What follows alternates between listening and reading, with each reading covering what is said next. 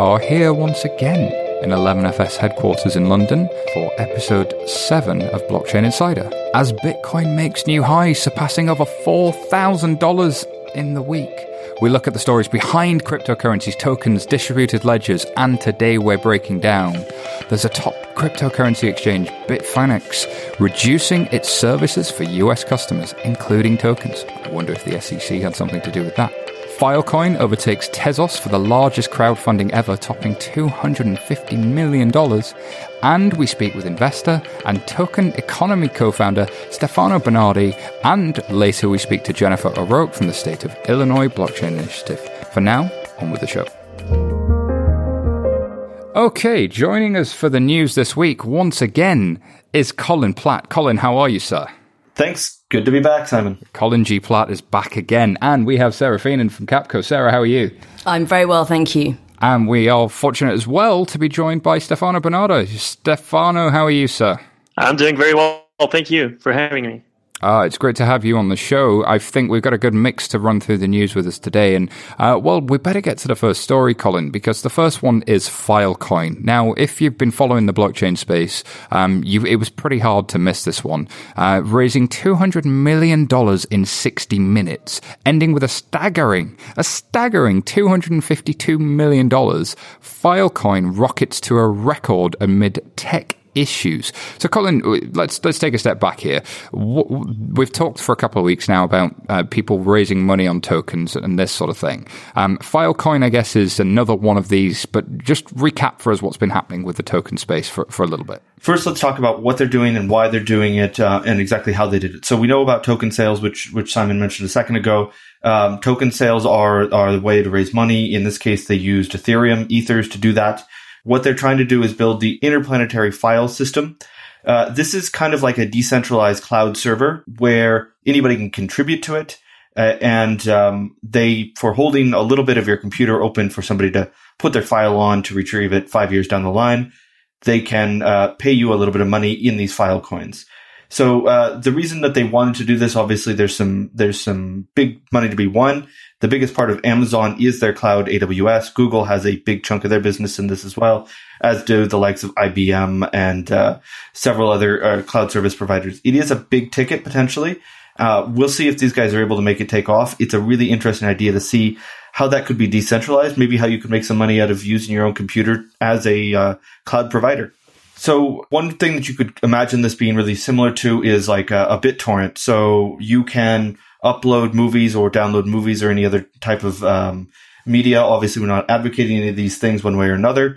And those come from different places. You can imagine paying people to provide that service. That's a really interesting concept, Colin, because we used to live in the world of cloud was Amazon or Microsoft or Oracle or IBM or somebody else who ran a whole bunch of servers in a data center and we paid that one company and all of our data was with that one company. The evolution here is it's distributed. It's in lots of different places. It's running on spare capacity in lots of different potential places, which potentially makes it more resilient, but also at the same time means there has to be some reward. There has to be some way to pay for that. And this economic model potentially allows for that. The other thing that I think is interesting here is um, the Filecoin uh, guys listed on uh, CoinList. So there was a relationship between the CoinList guys and CoinList is by the same people who brought you AngelList. So the the website that has a list of all of the angel investors in the world. Uh, the guys behind that also launched CoinList, and CoinList has a list of most of the the new tokens, and they're doing token issuance through that.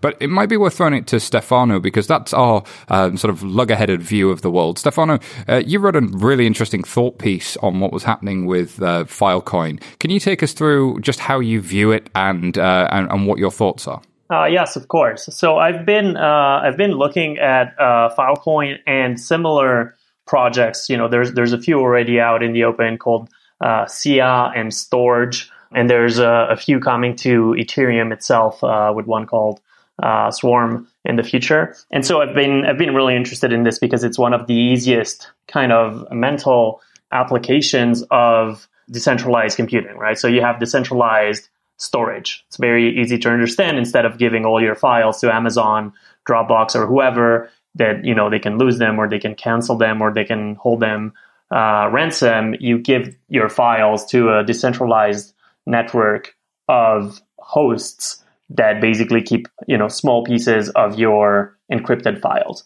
So I've been very interested in the space, and I was really looking forward to the to the Filecoin sale because it, you know it's a it's a very good team. Um, their approach is interesting, albeit you know it's still kind of unproven at this point. Uh, from them, we only have a, a, white paper about Filecoin. And what they have done is they have released this IPFS, and uh, you know that's that's great work and it's awesome. But uh, for specifically Filecoin, there there isn't anything yet. And so when they released the, the terms for the token sale, I immediately dug into because I really wanted to participate. And, um, and I understood a few things that I really didn't like about it. If you want, we, we can discuss those in, in detail, but um, that's kind of the gist of it. And that's super helpful, Stefano. I think it'd be really interesting. Just tell me a little bit about the team because IPFS has been around for a little while. And for those unfamiliar with uh, IPFS or Interplanetary File System, uh, this is the idea that a file system is something you have on your computer. So you have a way of searching for that Word document that you wrote um, six months ago, and you have files and folders and a way of navigating that that's understandable. The internet doesn't really have a file system. So if I want to find a file on the internet, I know have to, have to know precisely where it is, and I have to know its exact location to be able to address it. So to have something that worked like a file system uh, th- that's on one computer that operates across the entire internet means that the internet potentially wherever a file is, I could could search and find it so long as it was using IPFS. That's my super layman's understanding of the concept. Um, but Stefano, I think the team behind that have done a lot of stuff in the past. They were connected to the Stanford community. Can you tell me a little bit about the team and Juan specifically, who I hear great things about? Yeah, I don't, I don't personally know Juan or uh, anyone else on the team. I just know a few people that collaborate with them, but uh, I've, I've been hearing great things about all of them. Um, and you know, it, it's certainly a few steps above um, most of the other projects in the decentralized space, where you know, oftentimes it's people that you've never heard of and, and maybe you know haven't done much before. Like these are people that actually founded uh, a few companies before and have been in the kind of in the right both academic and technological um, circles for for a good while. So you know, like people coming out of Stanford's research centers having done work on the specific things and, and then having founded companies in Silicon Valley. Uh, the other thing is that Protocol Labs, the company, also raised uh, a seed round um, a few years ago, I think now, um, and was part of Y Combinator in in the summer of 2014, and, and raised from uh, the likes of Union Square Ventures uh, and BlueYard. So you know, like really one of the first seriously impressive and legit teams um, in in the space. That's hugely significant, Stefano. The Y Combinator, of course, have launched some of the most successful startups, uh, Airbnb amongst them, and many others uh, that have gone on to become extremely successful. Uh, Sequoia Capital, Union Square Ventures, and Andreessen Horowitz have invested in some of the most famous uh, internet unicorns out there. It's really interesting that the Silicon Valley royalty seems to have gone in hardcore into a token sale, which we hadn't really seen before. I guess, uh, Sara, do you have have anything to any viewpoints to add on, on sort of the scale of the raise or, or who's in who's behind the raise? Um, I think, I mean, in terms of the scale of the raise, it's it's the elephant in the room, isn't it? It's a huge amount of money, 250.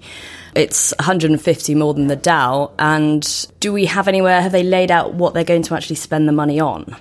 I mean, it's, it's based largely on a white paper and of course the reputation of the teams as Stefano's just laid out but it's it's an awful lot of money. I mean I completely get the idea of wanting to rearrange the the internet or redesign the way we actually organize things like they did with IPFS but it's a large amount of money and I think we all have to remember that it's not um, it's it's a debt to the community that have actually raised the money for you. Well, no, this is a really good point. A uh, friend of the show, Richard Burton, did tweet that when you've raised uh, $100 million in an ICO, what you've really got is $100 million of debt to a community to deliver on a thing. Precisely. Uh, and actually, that debt isn't necessarily enforceable, so you have a responsibility to do that. What I do hear is that um, what's encouraging about the Filecoin team is they've set a bunch of targets for how the money is released to them and what they have to deliver in terms terms of doing that. They've also, I understand, been quite thoughtful in terms of how those tokens are issued and then the secondary market around those tokens, uh, which, if you look back to the SEC guidance a couple of weeks ago, the two things they said is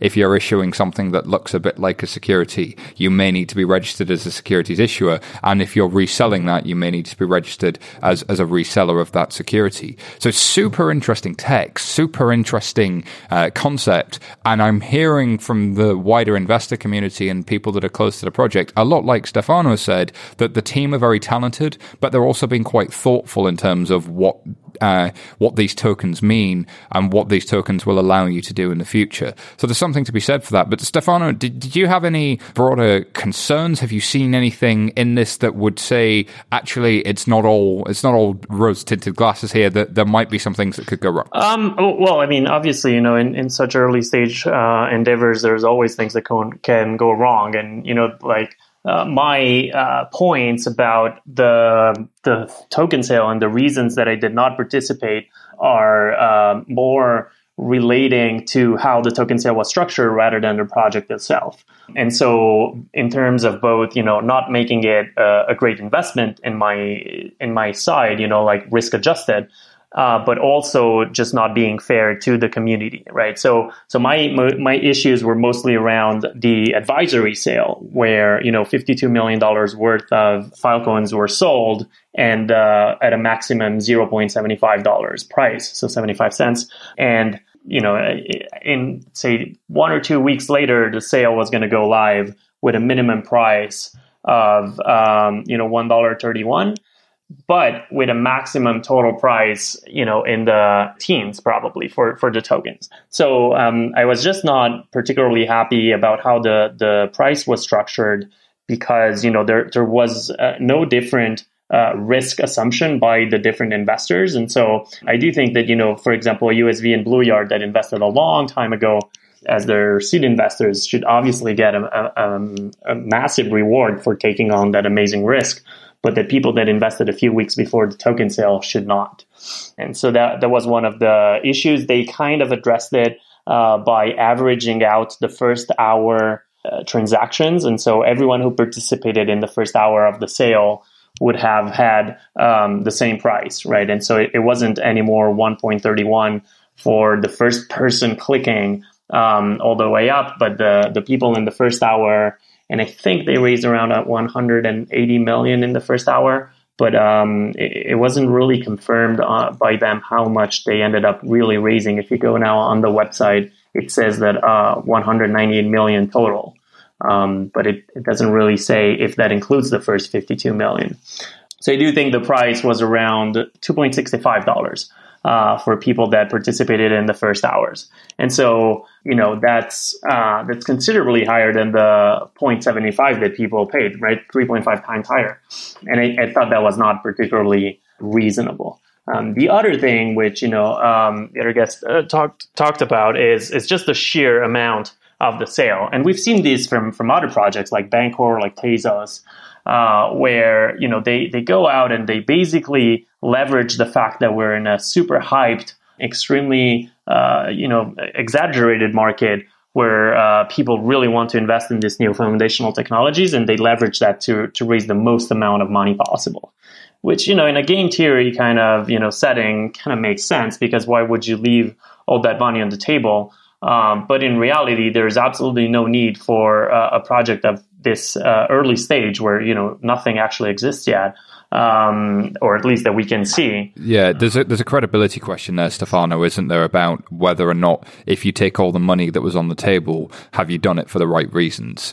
Uh, and I guess there's also a timing question of everybody got to see this amazing deal that some people got two weeks ago, and two weeks later you don't get quite the same deal. Um, there is something that just kind of sticks in your craw and in your throat that kind of goes, hmm, there's j- just a bit, a bit of a bitter taste, I guess. But there's also an upside in terms of transparency, uh, and it does appear that they have been quite transparent about all of that stuff. So you've got to give them a lot of credit on that. But you can see why an, an investor would look at that and say, I'm actually not getting that great a deal because two weeks ago the deal was that, and actually um, that's that's kind of uh, hard to look at and and and see think you're getting a good deal. The flip side is though um, that you know. Yeah, sorry. I, I, just wanted to say that you know I think the transparency thing that you uh, that you mentioned is is really important, but I do think that it's a given. You know, if you want to raise hundreds of millions of dollars from random people all around the world, like the minimum you should do is being fully transparent. And I do think that that's usually not even enough because uh, here it was fully transparent, but not many people had actually really understood all the token dynamics uh, of the sale. And so when I when I published my analysis, which was just you know basically rereading what they had written in their docs, uh, many people were really surprised, um, and that really stuck with me. Meaning that you know like uh, we do need transparency, but we also do need people to actually kind of like read into the docs and, and explain it in in simpler terms.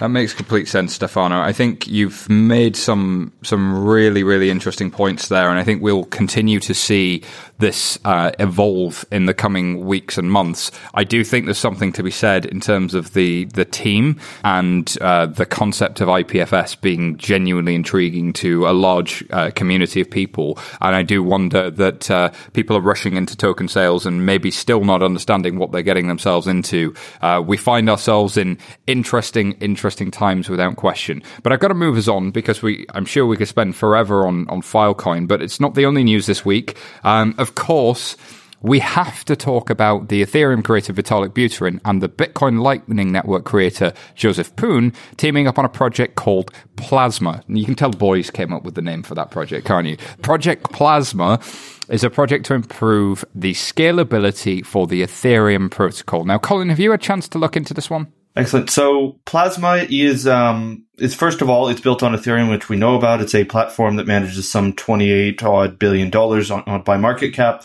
uh, doing smart contracts. We've spoken about it a lot on the show. The next one might be less familiar to our our listeners. Um, of course, we've heard and talked a lot about Bitcoin itself. Bitcoin, as we spoke about uh, a couple of weeks ago, has a constraint of about tr- seven transactions per second that it can process on on the network.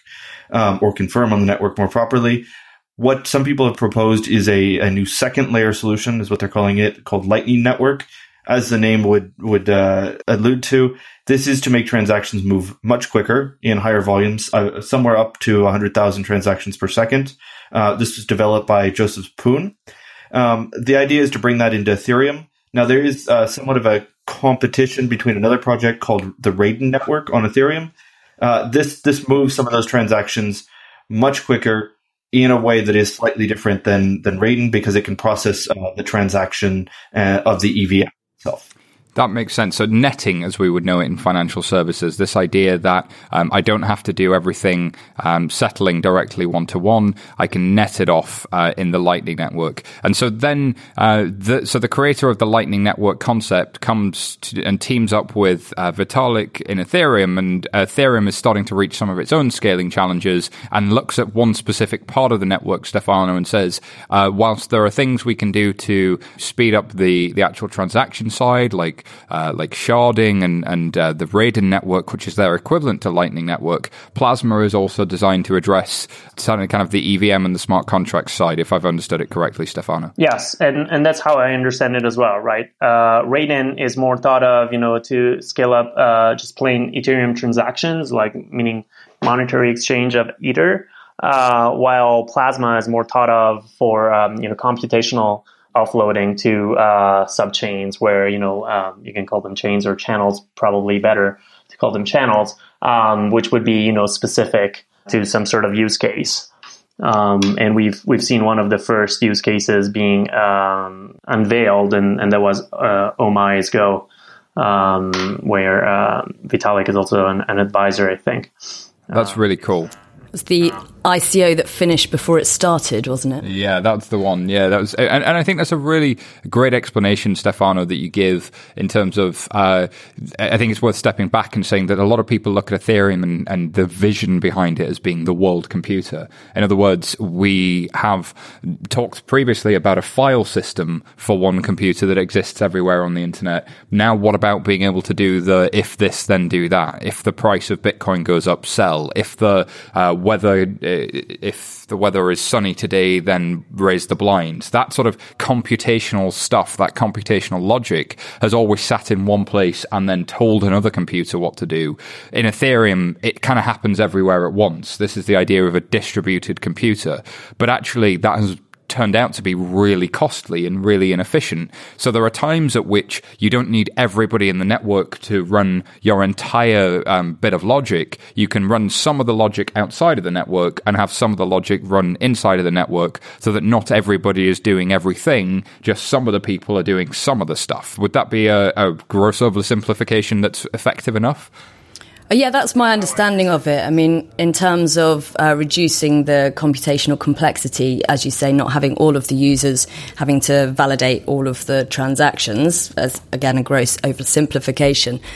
Um, but creating blockchains within blockchains is my understanding, which um, is awesome and they can have sub chains coming off them. So you have a kind of tree of chains, and then using the MapReduce function, then commit it to the actual root um, blockchain, which greatly reduces the transactional Ooh. fees as well as well as being uh, massively scalable. Ah, yes, of course, because transaction fees and gas generally had already become a bit of an issue in Ethereum because you've got this open public network in which you have to pay to use that network. If everybody is doing everything, you have to pay a lot to do very basic things. But actually, if you could nest more of that inside of itself and you can make it way more efficient, and using MapReduce is one way to do it, then you can sort of dramatically reduce the fees whilst keeping some of the security. Really geeky, really exciting stuff. I mean, um, Colin Stefano, any other key points that we need to pull out of this one? I think other than what it means to me is that people have been talking about Ethereum isn't fast enough for enterprise. This helps it potentially move in that direction. Any any any points that you guys would like to add on that? Um, so the one thing I'd like to add in here is just to say um, this is just another another to do on their very long list already of things like uh, moving to proof of stake under Casper, uh, delivering things like the Raiden network and state channels. Uh, it's fantastic to have this big vision, want to deliver a lot of things. It's also a big heavy list, and we've been talking about in ICOs in particular. A lot of things have come out, become promises. We need to see more delivery. I love that there's a ton of innovation coming out of the Ethereum Foundation would love to see a ton more delivery as well. Uh, rightly or wrongly, they do get a lot of pushback on big plans and not having everything delivered quite yet. Yeah, there's some great concepts that come out of the innovation, uh, the innovation team, uh, the Ethereum team generally, and Vitalik especially. Um, but a lot of them have been concepts for some time. But then, hey, Ethereum was two weeks away for about a year and a half, and I remember that very well. And then Frontier happened, so something got there. Um, I, I, I guess we will get there eventually.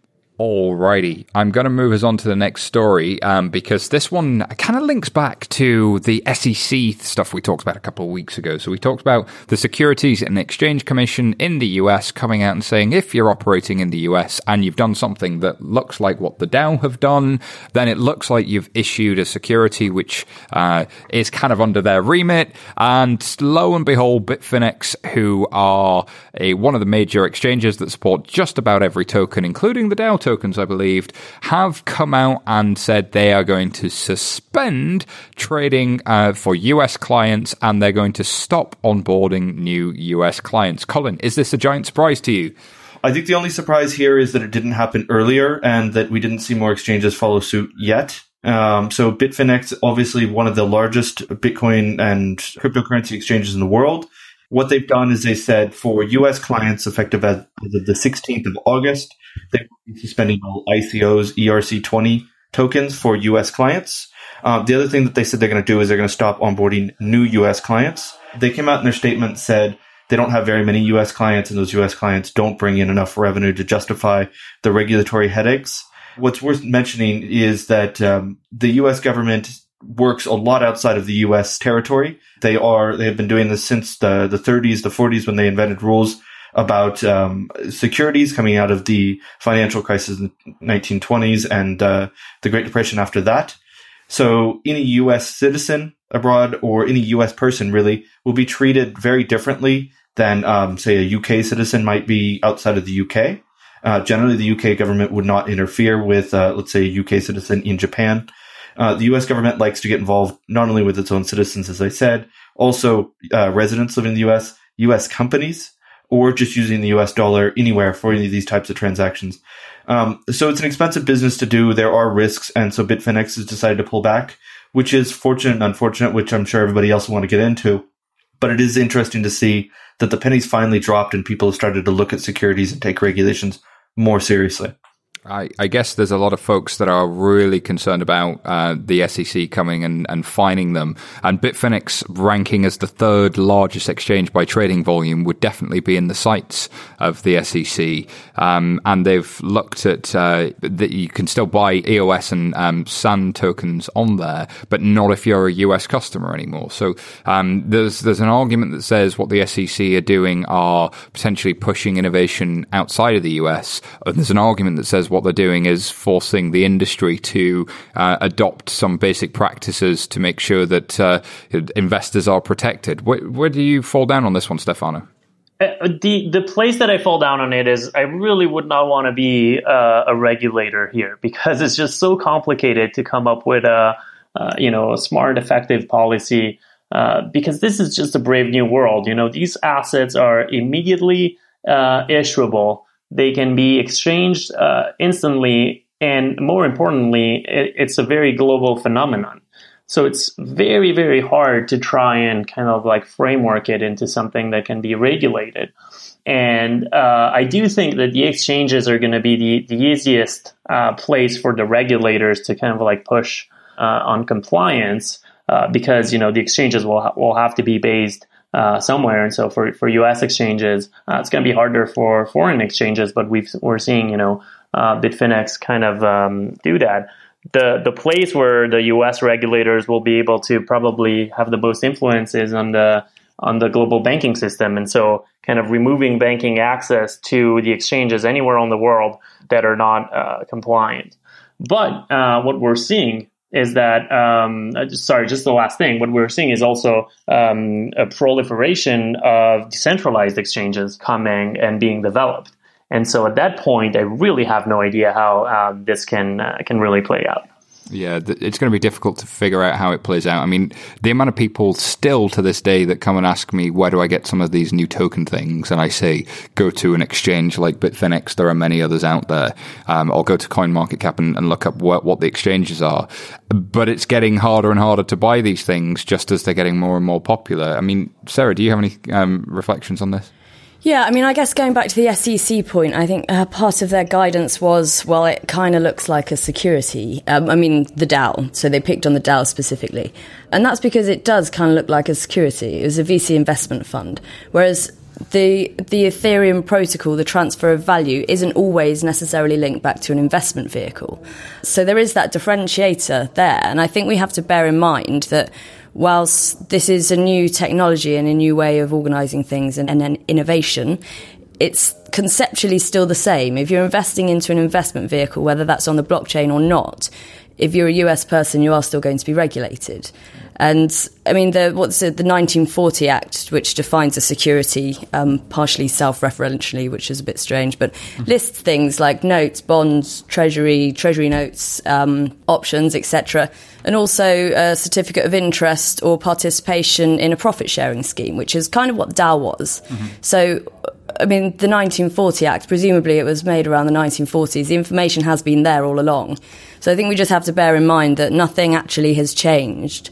I think we can all sort of think about whether we're actually getting ourselves into an investment vehicle or whether we're actually buying tokens that are for file sharing, for example. Well, so that's the, the point I was going to make is that if you're looking at file sharing, this token allows me to buy space on somebody else's hard drive and stick my files there in theory um, and not have to worry about that, but also people are buying and selling those tokens. So to Stefano's point, I wouldn't want to be a regulator right now. It's it's a very hard time to be, especially when one of the largest token sale raisers in history, only recently overtaken Tezos, um, who we had Arthur and Kathleen Breitman on episode one of Blockchain Insider. If you want to hear from the Tezos team, um, they've just announced that they're launching a fifty million dollar venture fund. So a token sale is launching a venture fund. Uh, how are we feeling about this one? Colin? So Tezos, as we know, um, a few few months ago raised approximately two hundred thirty million dollars in Bitcoin and in Ether. Um, obviously, these are both very volatile assets to have raised, so uh, they decided that they would like to deleverage some of this risk. So they sold some of these Bitcoin and Ether for things like US dollars, gold, real estate, other different types of things that could help them diversify this risk. Learning from what the Ethereum Foundation did in 2014, 2015, when they had raised $19 million in Bitcoin. Bitcoin lost a ton of its value. I think they ended up losing something like $6 million. So a substantial amount going to delivering what they wanted to do. They're rightfully worried about this risk. The other thing they did is they do have to compete with the Ethereum, which has been around, as we said, since 2013 uh, from the beginning, um, or in 2014, 2015, depending on how you count. And it has a big follower base. So they need to leverage some of this money out to put into projects that want to use the Tezos platform. Uh, depending on how you look at it, it's a good thing, it's a bad thing. It is definitely a new thing, and um, it's maybe not the most uh, prudent thing to do from a regulatory point of view, which we spoke about regulations we'll see where the where the penny drops here, um, and and what everybody decides whether uh, this is a good strong buy signal or whether this is something that maybe they shouldn't have done. We'll see. And also, you find yourself in a position where you have suddenly raised 232 million, which is probably uh, 210 to 220 million more than you thought you would raise. And you start thinking, I've got to do something useful with this capital. Maybe I can invest in the companies that might use this protocol. Maybe I can do something useful with it to bring token holders value. It makes sense to me. Okay, uh, I'm going to move us on because we're running up against time. Uh, very quickly, Colin, there's a story here about uh, Microsoft goes Ethereum, which um, is, is, sounds like they're going Dutch or something. It's uh, they're splitting splitting things up. Um, so the mega enterprise and software company Microsoft has released an Ethereum-based protocol called Coco. Um, as we know, Ethereum's been available in the Azure platform for some time. Um, what do we think is happening here? Is this just Microsoft selling more Microsoft with some Ethereum over the top of it? Is this genuinely useful? Is it moving into enterprise? Is it all of the above, none of the above? I think this is mostly kind of a step towards the the enterprise Ethereum move that Microsoft has been doing. We know that uh, in 2015, Microsoft became very public with supporting, as you said, um, the Azure platform for Ethereum, uh, doing their blockchain as a service product, as well as um, sponsoring the DevCon in London publicly very supportive of everything like the Enterprise Ethereum Alliance. What this is is uh, a framework that they called COCO, uh, which is short for uh, Confidential Consortium. What they've tried to do is take some of the ideas from JP Morgan's Ethereum Enterprise approach uh, that they called Quorum, where transactions can be sent between you and I, and we don't necessarily tell everybody in the world about them uh, within a private permissioned Ethereum blockchain. Now, the idea behind enterprise Ethereum is that it should be interoperable with the main network. So the question here is whether all of these things can eventually be brought back into the main Ethereum network, or whether it's kind of an investment for naught from the point of view of an Ether investor. Um, obviously, this does go a long way and does interact with some of these other protocols out there, um, but it is an interesting step in the right direction. So, Sara, what does this mean for large organizations, big brand like Microsoft, I guess? Uh, yeah, I suppose there's a there's a credibility argument to make, isn't there? And um, the the framework that they've implemented or brought out, I suppose, isn't um, just for Ethereum. It's also um, sort of blockchain agnostic. I suppose it's not actually a blockchain solution. It's a framework around that. So it's also been integrated, or well, done some work with Quorum, which is the JP Morgan one, and R3's Corda as well. So it's not just Ethereum, um, but I do think it has been met with some um, some smiles and nods of the head, I suppose. And it is, uh, to me, it certainly looks like moving into an enterprise kind of thing, trying to deal um, with a lot of the the um, issues or challenges across the board, like scalability and um, confidentiality as well. And one of the questions quite often I get um, when we talk as 11FS to banking clients or to, to other corporates trying to get started in blockchain stuff is uh, there's a lot of hardcore tech out there. There's some great explainers in terms of uh, like the communities around Ethereum and Corda and Hyperledger to, to kind of get you started. But tools like this that help you really accelerate getting things out of the box with a supplier that you might already have a relationship with as a big company could be particularly particularly helpful. Uh, unfortunately, I got to move on. We're running very low on time in the news. I'm just going to quickly dust over the fact that uh, Jack Dorsey, who was of course the founder of Twitter, the founder of Square, says Bitcoin and blockchain are the next big unlock. And of course, he was asked this whilst he was on a panel and on stage. But Jack Dorsey's always kind of been my uh, weather radar for what's happening in tech. In 2009, he was talking a lot about finance, and finance is going to become a thing in technology. And he was kind of right. Um, in 2013, 14, he, if you go back, he starts talking about data and deep learning and machine learning a lot more. And he was kind of right. He seems to always be like, he's not necessarily the first to say something, but when he says it, it's becoming a thing. So I don't know if, if there's anything significant here um, from, from your perspective, Colin, but um, I, I liked this story for that simple reason. How about you? Yeah, I think I agree. Uh, in his speech, he talked about people wanting to apply blockchain to everything, uh, which is something that you and I, Simon, have been talking about at least since 2015, if not earlier it's not necessarily the most current thing, but I think considering that uh, Jack is the CEO of Twitter, which is one of the most important technology companies in the world, as well as the founder of Square, which is one of the biggest fintech companies in the world, the fact that he's sitting up and taking notice of this is a positive sign. Yeah, to me, it means that those founders who had said, ah, it's too early, have kind of come back to it and gone, maybe it's not anymore. And, and I like that. Um, and that thing that you said about people putting a blockchain on it, like the amount of conversations where it's it's kind of been, oh, we've got a new thing, can we put a blockchain on it? That fad definitely is a thing and definitely is still an issue. But I do think the market's matured now to recognizing where you would use some blockchain or DLT technology as part of a bigger picture and what sort of problems it solves specifically around distributed computing and or around uh, reconciliation or other sorts of problems. Mm, yeah, it is. It is an interesting one. I think um, he. I mean, he's been very, very careful to say that we should be thoughtful about those use cases, and it's absolutely right. You need to make the use cases match the characteristics of the technology. Uh, I did find it quite funny how he seemed to be jumping on the bandwagon and telling not people not to jump on the bandwagon though by jumping on the bandwagon himself. But um, you know, he's he's obviously a very successful hey, technologist. Maybe so. he's got a great use case. Who knows? Um, and maybe he's got a way to execute it. And if not, you know, you know where I am, Jack. Give me a call. Uh, alrighty, that's it for the news. But before we move on to the next section, Sara, where can people find out more about who you are, what you do, anything that's going on?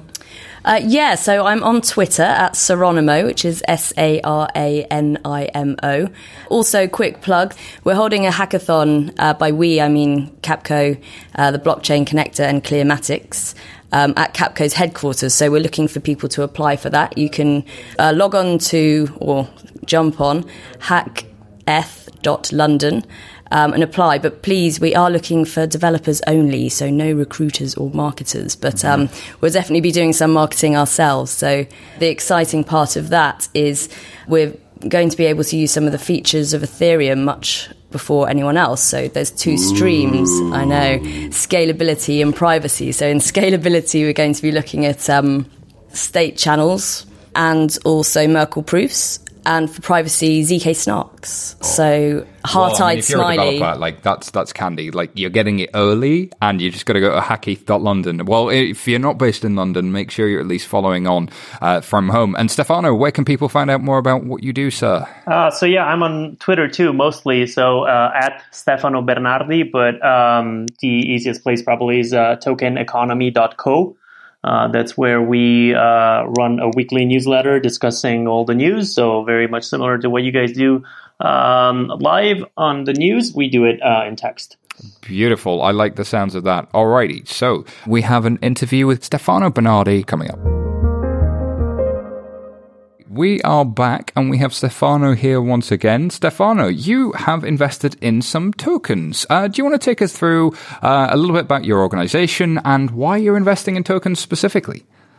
Yeah, sure. So, um, what I've done in the token world, I've all done uh, personally. So, I run a small uh, angel fund called Mission and Market that has invested in around 52 companies in Silicon Valley mostly, uh, and that has all been through traditional uh, equity structures. On the side, I've been very interested in, in Bitcoin and all sorts of other alternative and decentralized currencies for a good while.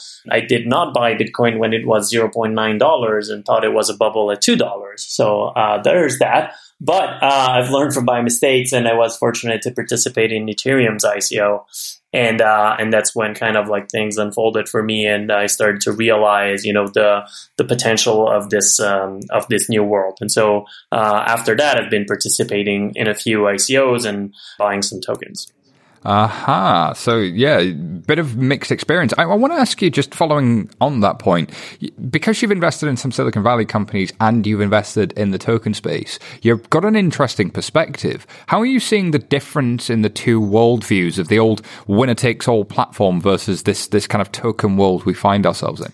Yeah, I don't think that we can still kind of draw, um, you know, any comparison or, or anything at all. This is really like a new world, and it'll it'll end up being completely different. I think from the old Silicon Valley world. I think we can even get to the point where the concept of company itself and of a team is going to be completely changed, right? And uh, maybe we'll be able to invest, in, and that's already happening probably in in teams that are you know uh, completely distributed, and people work maybe a bit on a project and a bit on the other. So everything is much more fluid, where uh, you know someone can participate in in many different projects via open source contributions, and then can be assigned tokens based on the quality and stars of their GitHub uh, commits. So um, I'm just in a very exploratory phase here. I, I recognize the the potential and the future, but I don't try to kind of like take drastic um, conclusions just yet.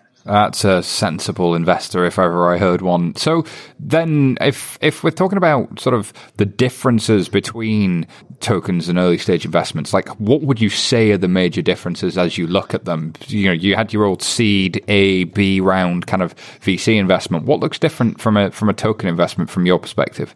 Yeah. So the number one thing, obviously, is that you're not holding equity in a company uh, with all that's implied there, right? So you don't have a stake of the future profits and future liquidity of a company itself. You're now actually holding a unit of value of a whole ecosystem. So it's a very different thing. You basically have absolutely no rights and no control over how the money that you invested is being spent and you know no rights with uh, basically any of the other decisions so there is that big kind of like drawback of uh, not being in control at all um, for now because you know there are many governance experiments uh, being taught out, and uh, and I do think that we'll see many more structures put in place to govern how tokens and and cash are going to be spent uh, by uh, projects that ICO.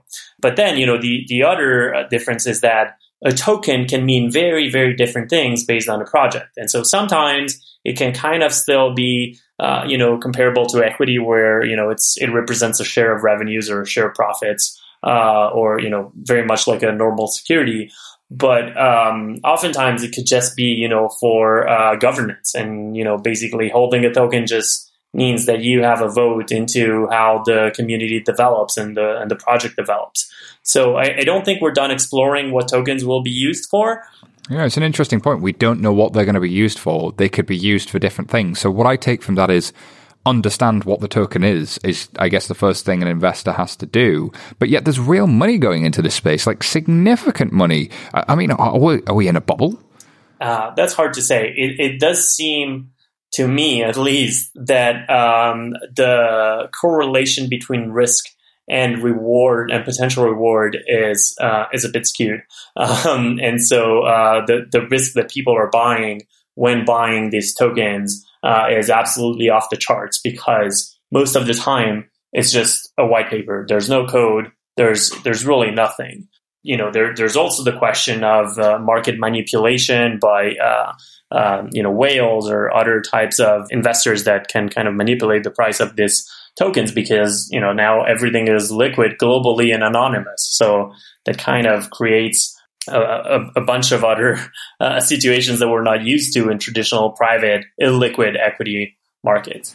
So you put out a good tweet the other day about are people putting in the same level of analysis? What do you what do you think is is happening? Do you think there are a lot of unsophisticated investors pouring money in here, and and, and what what are your evidence points for that? Yeah, so i am you know in a few Facebook, Telegram, WhatsApp groups uh, of different types of investors that invest in the space, and you know there's your usual kind of VC, maybe young VC that is very interested in the space and uh, thinks it through a bit more, and then there's really, you know, a whole lot of people that only act on say you know the name of the project or the website quality or you know a tweet that their account sent or something like that right so absolutely unsophisticated investors um, that for the first time get access to liquid investments of this caliber uh, without having to go through a registered broker and um, and now being able to invest you know small or large amounts of money uh, with an insane amount of volatility.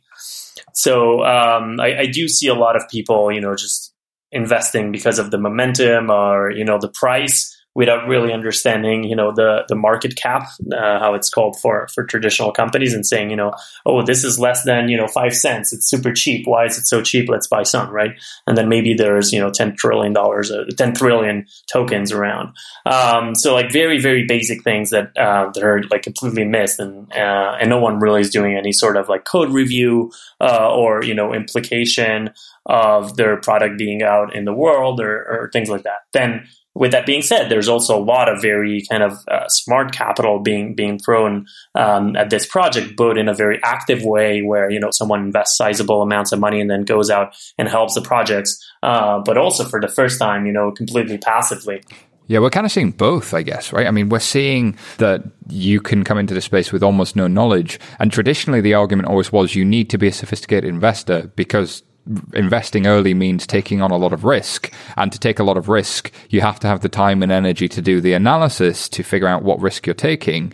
But then the flip side of the argument is this whole piece about, well, that means that most retail investors are kind of locked out of growth because growth stage companies are you know, run by a very small number of VCs, get access to the really big growth stories. And by the time a company goes public, uh, that capital you know, growth has already expired. So you can see both sides of this argument, but then this is why some of the regulation existed because people could could kind of really get burned if they're not doing their analysis. Some some super interesting thoughts, but kind of how does this play out? Because what, what my big fear is is that on that democratization of access to capital piece, so many people may end up getting burned by what are good projects that people could have done analysis on and could have you know, kind of figured out might work or might not work for them, but hadn't done that work, and we end up losing an opportunity here. Do you think tokens are here to stay? Where does this all go? I do think tokens are here to stay. I think there's a few um, interesting implications of all of this. One is that, sure, uh, a lot of people can get burned, but a lot of people can also and have also already made uh, life changing amounts of money that they couldn't have made otherwise because, you know, maybe they weren't accredited investors and they couldn't have invested in the Facebooks of the world. So there is a very tricky balance of uh, kind of understanding, you know, what to, to limit and, and how to limit it. And again, as we were saying previously in the in the news coverage, you know, it's very very hard to be a regulator. That being said, I do think that how we will progress in the future is that we will see uh, the the ICO event, so like a meaning a big public sale, only happening when the project is fully built out and fully launched, uh, and people can kind of you know do a, a, better analysis as to you know the quality of the project and the implications for the world. So assimilating it a bit to uh, to an IPO, um, while the earlier stages of risk are still going to be assumed by professional investors. That's at least how I, I think it's going to happen. Uh, but the other thing that you know is um, is true is also that um, you know was I was having uh, lunch with a, a, Wall Street investor that turned out uh, turned into you know a token investor, and he was saying something very scary to me, which is you know, he didn't really care at all about which were good projects underlying a token because he said that, you know, when the market will crash, uh, then even the good projects tokens will crash with the market. And so he was way more interested in doing like very quick trades and being able to get out in time from both the good tokens and the bad ones. Um, and um, and that was a bit kind of like sad and scary for me. It is sad that there's definitely a speculative bubble and that speculative capital is in there pushing that bubble, trying to make a, a quick dollar off it. But it's the nature of the beast. Um, I think we've seen this before with the dot com bubble. But what seems to be happening here is it's on a much more accelerated time frame and there's great projects out there. And I share your concern that actually great projects may end up starved of capital or may end up kind of in real trouble with regulators or, or other things, even though they are great ideas that could be transformational for the economy and, and really get great projects. So that leads me to think sort of what advice do you give to an entrepreneur considering doing a token sale? Ooh, so this um, is something that I'm uh, highly uh, debating with myself. Uh, i receive emails from uh, traditional entrepreneurs, meaning you know people that are building kind of like centralized web and mobile and, and whatever type startups, saying that they want to get it into this ICO, and maybe you know it's because they they're not able to raise their their next round, and they see all these projects raising all this money, and they they kind of want to get in. And so I'm um, at the beginning, I was like, well, no, you should not do it because this is only for decentralized projects where you know a cryptographic token is basically at the base of the whole ecosystem, and if you don't have that, it doesn't make any sense. But the amount of interest that uh, is being shown by uh, non-crypto entrepreneurs is now being non-negligible for me up to the point where I kind of struggle um, into sell, into telling them no because everyone else is going to do it. And so uh, what I'm starting to advise now is that people kind of think about how a token can actually be implemented in in the ecosystem to make it a, a, sound token design. You know, where there actually is a need for the token, where it could be you know revenue gen, uh, revenue share or governance or whatever other mechanism, uh, even you know trust definition. Um, and um, but that you know it gets complicated very fast with all the the security uh, regulations and and also you know just the token economics that are a, a very new field of research this makes complete sense. I, I, was talking to a friend of mine who's an investor and sort of said his things he looks for is you know, does the project sort of build towards a Web 3.0 vision? And we're going to have to do uh, a show on Web 3.0, but this is really this idea of decentralization and Filecoin and IPFS really move in that direction. And I guess um, Ethereum and uh, the decentralized computer really move in that direction. And then have people thought through fiduciary, sort of the, the finance and the good governance stuff? Have they thought through, are, this, are they a great tech team and do they have real integrity when you meet them as people? and do they want to do things the right way? Um, I guess that's kind of uh, difficult to figure out. And somebody's going to figure out the how to be SEC compliant, but you have to be pretty smart in order to read where all of that's going from a tech perspective, from a finance perspective, and from a governance perspective. And there aren't many that are going to get all of those right. But Stefan, we are up against it on time, my friend. Stefano, thank you for being on Blockchain Insider. Thank you for having me. So I'm here with Jennifer O'Rourke, Illinois Blockchain Business Liaison for the Illinois Department of Commerce and Economic Opportunity and part of the Illinois Blockchain Initiative. Thanks for coming on. Thank you for having me, Colin. So we came across uh, came across each other a little while ago and want to have a discussion around a lot of the the news that's been coming out around the state of Illinois, what you've been doing with blockchain DLT, what your thoughts are on it. Um, for, first question is why are you looking at DLT? Yeah, it's a great starting place. So the technology came across our path not very long ago in the grand scheme of things, but in this market, it seems like ages ago because the market's moving so quickly. Um, so about a year and a half ago, our state of Illinois started having some internal conversations, and they were amongst a variety of disparate parties. So we were having conversations with our Department of Insurance, our Department of Financial and Professional Regulation, and our IT department. And those conversations turned into a series of exercises around diligence to make sure that we understood the technology and understood the opportunity that the technology would provide, and obviously understood the risk that it could as well. At that point in time, the team began to grow and start to bring in some private sector folks to really understand the market opportunities and to better see where the market actually was in this. So with all of these conversations that at that point were truly progressing along from a analysis and, and research and diligence perspective, we could not look all of the feedback that we were getting and all of the results of the research that we were doing, we could not look those results in the eye and not acknowledge that this technology was significant and that although it is a nascent market and the technology still has much to mature into, we could not uh, ignore the opportunity that we knew that it would be presenting. And so when I talk about opportunity, um, you know, and again, to tie this back to the question, why did we get involved? It really comes back to the opportunity. At the end of the day, we are the government. We work to serve our constituents, and our job is to provide services and to make the way in which our constituents engage in these services to make that easier so that we can provide them better and faster.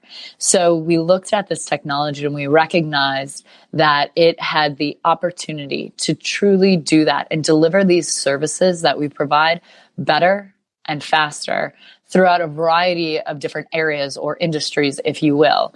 And with that understanding in mind, we could not ignore the, the technology. So with that, we broadened the reach of our uh, consortium, if you will, at the state of Illinois here. We included more members and we publicly announced the Illinois Blockchain Initiative in November of last year. That's really forward thinking. I, I, think for some of our listeners who may be not familiar um, with financial service in the state of Illinois, there are a lot of very large uh, stock exchanges, clearinghouses, banks, insurance companies based in the city of Chicago and, and around the state.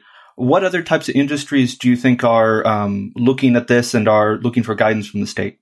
Yeah, great question. So, first of all, we have an incredible uh, handful of markets that are not only, um, you know, naturally thriving in Illinois and in Chicago, but will absolutely come to utilize this technology in comprehensive manners. So there is a very organic and natural fit for Illinois to become a leader in this technology space because of the industries that are so vibrant and robust here. So, to the point that you made already, we are known as the birthplace of futures and options. So the derivative industry was born in Chicago and is incredibly strong with companies like the CBOE, CME, and a variety of other innovative exchanges that we've seen pop up in the last couple of years as well.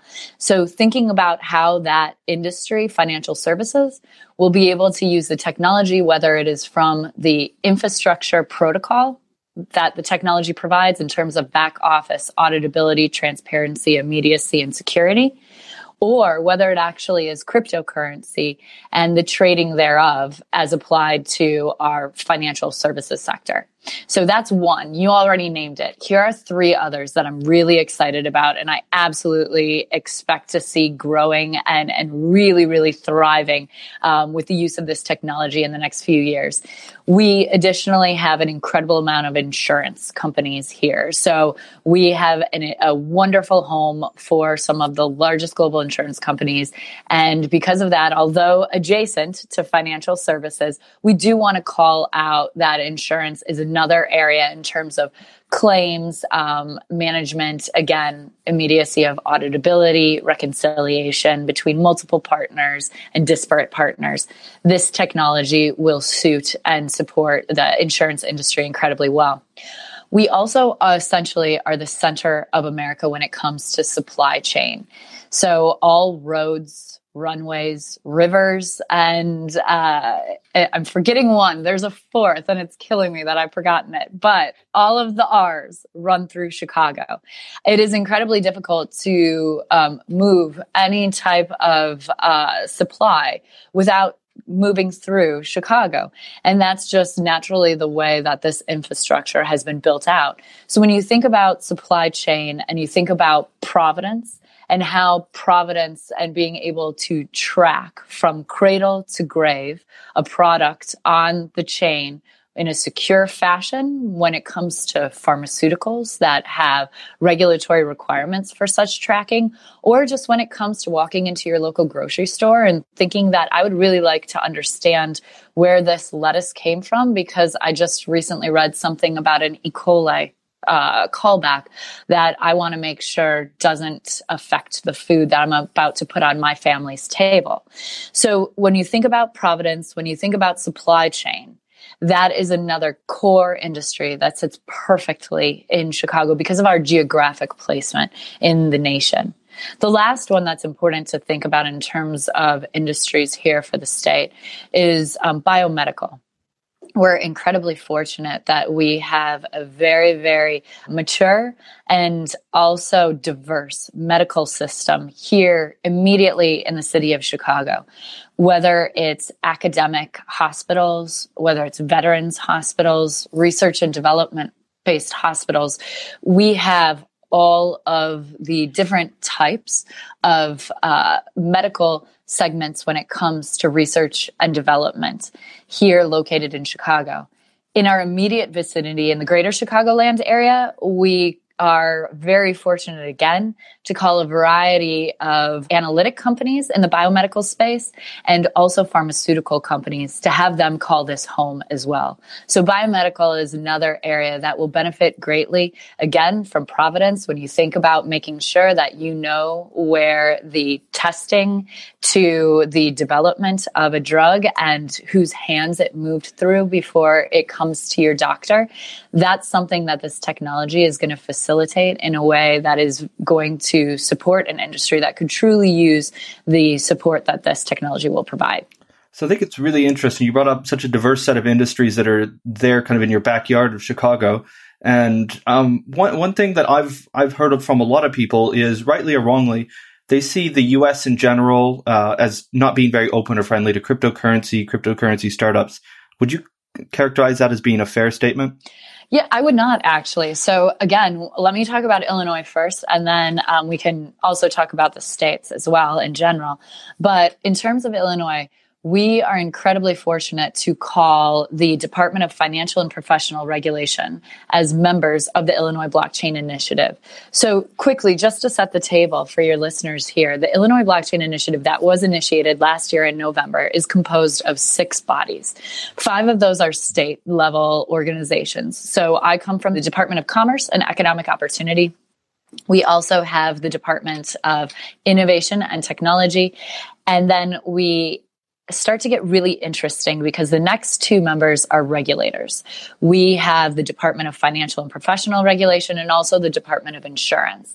Also at a state level, we have the Pollution Control Board, and then we round out our membership at the county level or municipal level with the Cook County Recorder of Deeds. Now, I just wanted to set the table with that so you can see that we've been very thoughtful about who we want sat at the table when we have conversations about how we're going to support the community how we're going to integrate the technology into the government.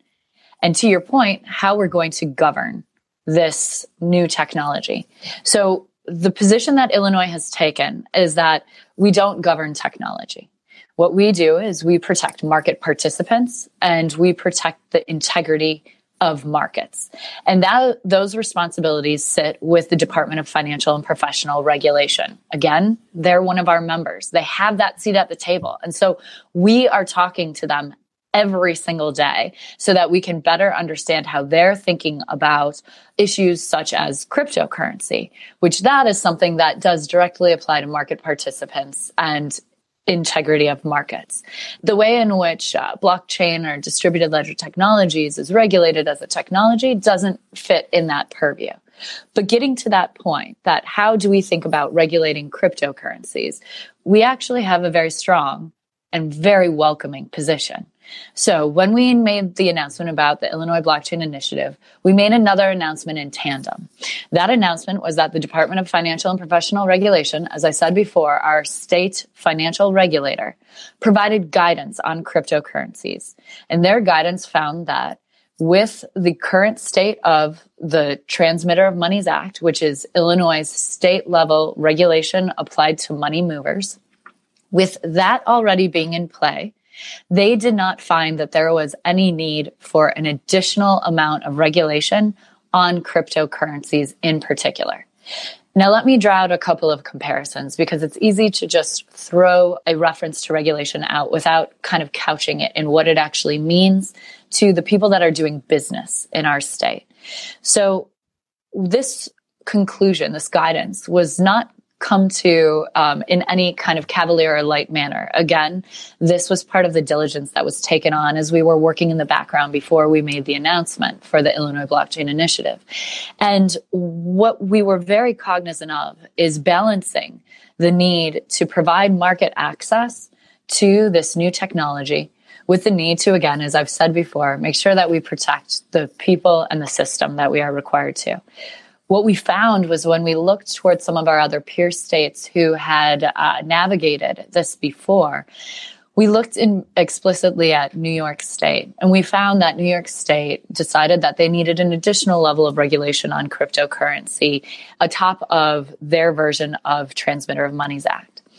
And they created the BitLicense. To date, and this was the BitLicense was created approximately two years ago, but to date, there have been three companies that have successfully attained the BitLicense. There have been over three dozen that have left the state. So we wanted to make sure that the market access and um, you know the the need to truly understand the intended and unintended implications of regulation and the technology were evaluated as we protected participants and the market itself. And after that diligence was done the conclusion that we came to was that there was no need for additional regulation. So that guidance was finalized a couple months ago. And now that's something that you can find on IDFPR's website where they um, explicitly talk about that right now we don't find a need for any additional amount of regulation. So I know I've gone into great detail with that, but I think that it bears context or it requires context to truly um, flush out the value that it provides Illinoisans here. Again, our purview is going to be the state of Illinois. So we can affect change here but what we can do to influence change outside of Illinois is we can have conversations with our peer regulators.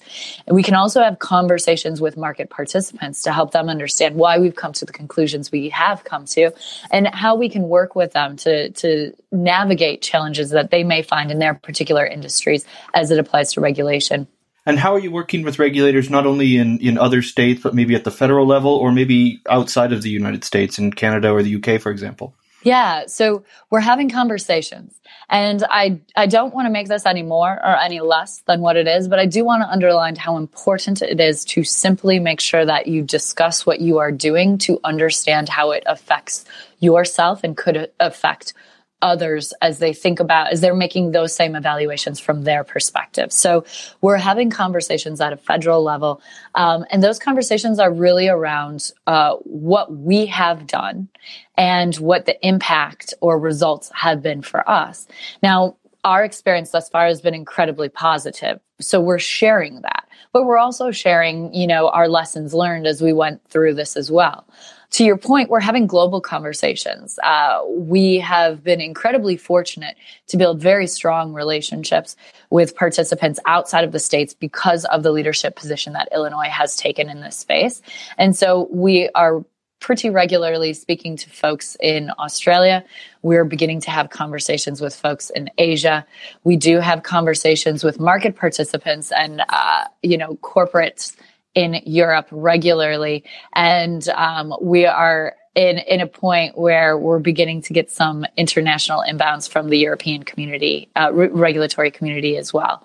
So with this, I think that it's important to underline the value that simply sharing the decision you've made, how you came to that decision, and add the res- results that you are seeing as it affects your uh, particular market are incredibly important because most people are simply at the evaluation and di- diligence stage themselves. So that information, albeit you know small in the grand scheme of things, is incredibly important um, to our peer regulators. I think that's fantastic. And and are you seeing much response? Are are there people moving into the state of Illinois from New York or maybe from another country? Uh, right now, I wouldn't be able to quantify in terms of we've had X amount of companies. But what I will say very, very clearly is that we have an incredible, incredible high amount of inquiries. So I, am looking forward to picking up this conversation with you in three months or six months to be able to start saying we now have X amount of, uh, you know, Illinois based companies that have come to us.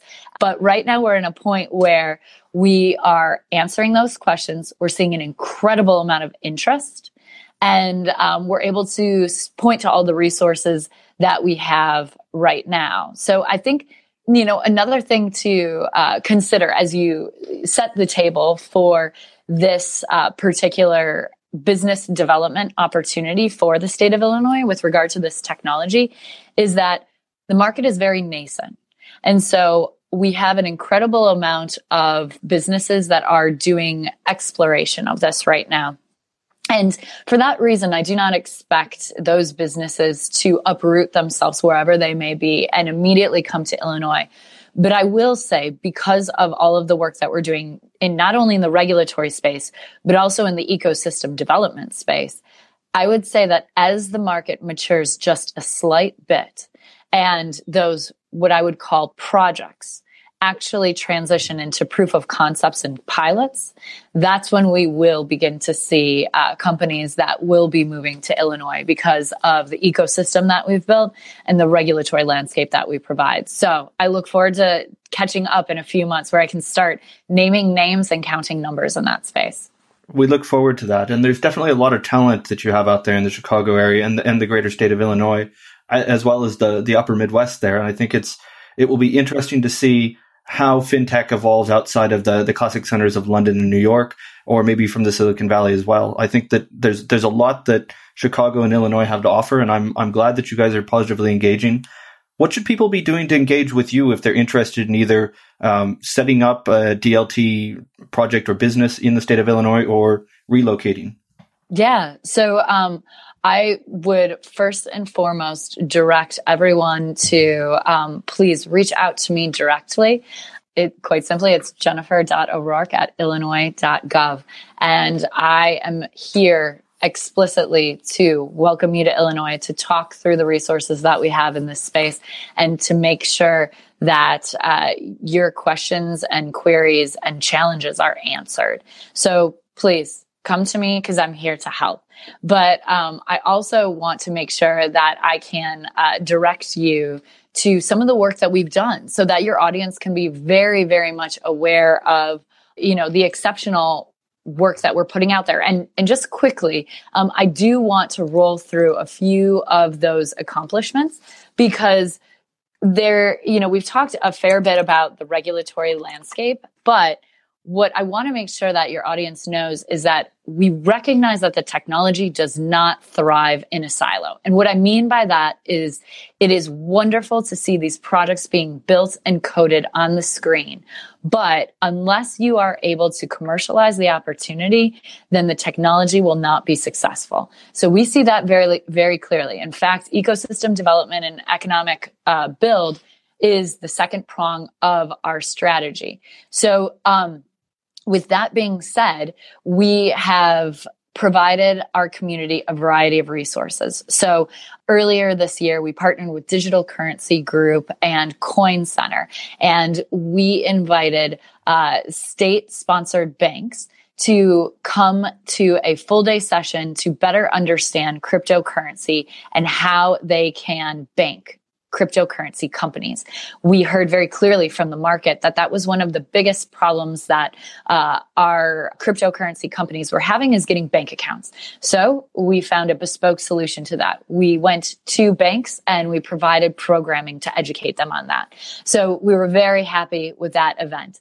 We followed that up just a few days later by opening the Chicago Blockchain Center. This is a brick and mortar in Chicago, um, in the center of Chicago, in the Loop, where we now have this as a avenue to provide our education and our programming. And through the Chicago Blockchain Center, we're now um, in the process of hosting a two-day workshop with an incredible um, cryptography professor from University of Illinois at Urbana-Champaign, Professor Andrew Miller. And although, unfortunately, um, for your audience members, uh, depending on when this podcast comes out, this this workshop may have already passed, but it is certainly full already. We're going to have one of the brightest minds in the industry teaching Illinoisans for two days about how to program smart contracts. So that's incredible. Next in September, we're partnered with Hyperledger and we're going to be hosting the Hackfest um, for the autumn for Hyperledger in Chicago. Again, this is an incredible opportunity where we're providing very detailed programming support to our local community. Some of the other things that we've done are we've worked with our incredible meetups to make sure that they can leverage the Chicago Blockchain Center and they now have the resources to bring all of their members in. Um, we've hosted a couple of conferences here where we've had incredible participants flying in from all over the world to talk about the technology. So I, I know I've rattled off a nice long laundry list of programming that we've provided the community, um, in addition to Hack Fest um, and July just most recently closed out the month of blockchain for us here. Um, but this is really important because we want to make sure that we're supporting all of the needs of the very different, disparate parts of the community. And so this is what we're doing um, on the non regulatory front as well. But all of that being said, I want to make sure that I provide, you know, resources for your audience member so that they can come back um, and look at the work that we're doing. So I'll catch up with you offline and shoot you a couple of websites that point to um, the Illinois Blockchain Initiative, the Chicago Blockchain Center, and again, my contact details. And we'll make sure we get those in the show notes as well. Colin, I'm just going to give you one last teaser because I know we're out of time here, but when you check out our information on our website, you'll see that we also have a prong of our strategy that's focused on integrating the technology into the government itself. Just two days ago, we made a public announcement with Hashed Health that we will be partnering with them to build out a proof of concept to put health provider registries on a blockchain. We're looking to bring that to production as again at a proof of concept size, but we're looking to bring that to production in a few short months. So, Colin, when we do catch up again next, I'm really looking forward to telling you about all the movement that we've had for companies coming to our state to leverage our incredible resources, but we'll also have to touch in on the results of that pilot and the other four that we have on our roadmap. Well, that that is fantastic. So I guess everybody out there that's been saying when's this going to be real, oh, it's never going to happen in the United States, they're not friendly. Uh, take a look at Chicago and the state of Illinois. There's a lot going on. It's not just regulation. You're really, really doing a lot to support the community. Uh, it's fantastic to see, and thank you very much for telling us all about it. We look forward to having you back in a few months to tell us about all the successes. Okay, thanks a lot. A big thank you to all of our guests today, and thank you once again for listening. Uh, before we disappear, I want you to know that we're going to be at Blockchain Live on the 20th of September at the Brewery in London. I'll be chairing the main stage, so you've got to be there. And it does promise to be a fantastic event with an agenda packed full of amazing and insightful speakers. If you want to join us there, Blockchain Insider listeners can get 50% off tickets. So those of you that are asking me for tickets, I'm knowing if you're going to listen to the show, if uh, if you've got the 50% off or not. You use the discount code M11FS. That's M11FS. And if you want to know more about the stories discussed in today's show, head over to fintechinsidernews.com. That's fintechinsidernews.com, where you can find all the latest industry news, stories, and trends. fintechinsidernews.com. fintechinsidernews.com. Thank you for listening. Please tell everyone you know to leave us a review. And if you don't want to leave a review, send me an email. I'm simon at 11fs.com and tell me why you didn't want to leave me a review. Why? Why? And uh, I look forward to hearing from you next week. Bye for now.